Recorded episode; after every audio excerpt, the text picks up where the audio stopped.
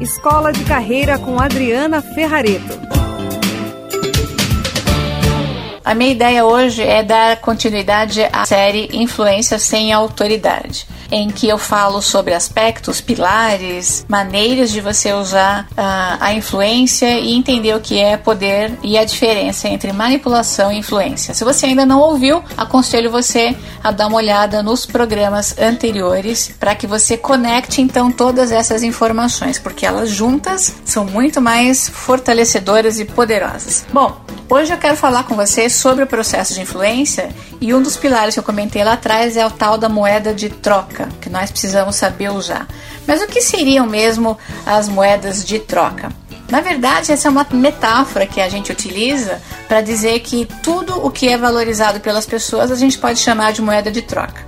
Essas moedas de troca, elas representam recursos que podem ser utilizados é, ou trocados para dar o que as pessoas desejam e obter aquilo que você deseja em troca, certo? Vamos falar, por exemplo, de moedas de inspiração para você entender mais. Um exemplo, a visão que você tem, o tipo de visão que você possui é uma moeda de inspiração. O jeito que você interpreta o mundo, dependendo da maneira como você coloca, pode ser muito inspirador e utilizado como moeda. A, a busca pela excelência, em fazer as coisas de maneira cada vez melhor, também é uma moeda de troca. E a sua integridade moral, ela e os seus princípios, quando eles são visualizados pelos outros, eles determinam o modelo da sua ação. Essa integridade no seu jeito de falar e de se comportar é uma baita moeda de troca, porque as pessoas percebem, sabe? É notório notório o seu comportamento. E aí, quando você vai pedir um auxílio, você tem isso é como recíproco porque as pessoas de fato percebem, né? Isso auxilia muito na dinâmica da influência. Outro tipo de moeda que a gente pode dizer são as moedas relativas às tarefas. Então, por exemplo, se você tem novos recursos, isso é uma moeda de troca. Se você pode dar respostas rápidas aos problemas dos outros, é moeda de troca. Se você pode oferecer uma informação relevante, também. Se você pode dar assistência, soluções ou ajudar a desatar alguns desafios, tudo isso são moedas relativas a tarefas e que você pode trocar com as pessoas. Então você entende que se você oferece isso, você pode pedir coisas de volta. Isso é muito interessante. Tem as moedas de troca que a gente considera relativas à posição. Então, por exemplo, tem uma coisa que, que a gente chama que é reconhecimento e visibilidade. Então, quando você trabalha esse reconhecimento nas pessoas e a visibilidade que as pessoas têm, a sua visibilidade, dependendo do cargo que você possui, pode servir como moeda de troca. A reputação, nem fale.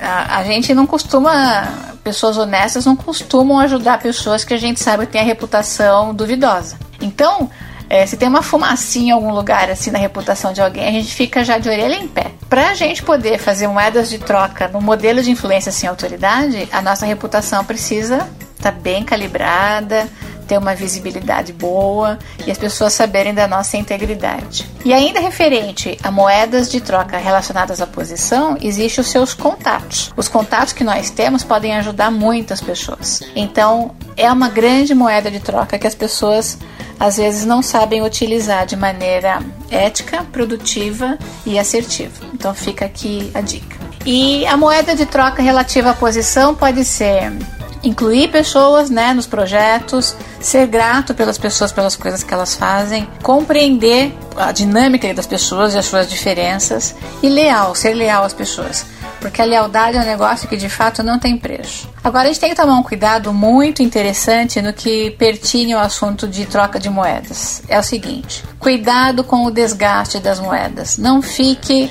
é, dando moeda toda hora a troco de banana. Essas moedas precisam ser valiosas para você usar nos momentos estratégicos.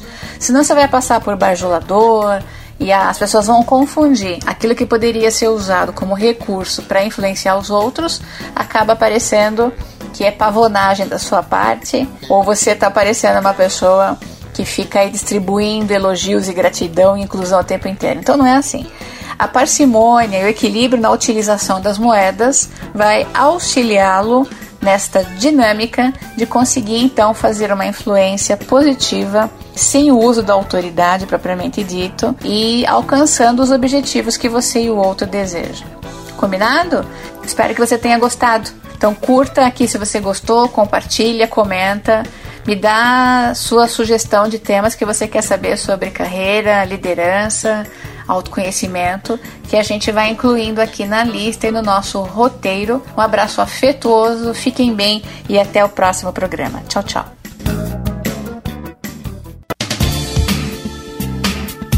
Você ouviu Escola de Carreira com Adriana Ferrareto.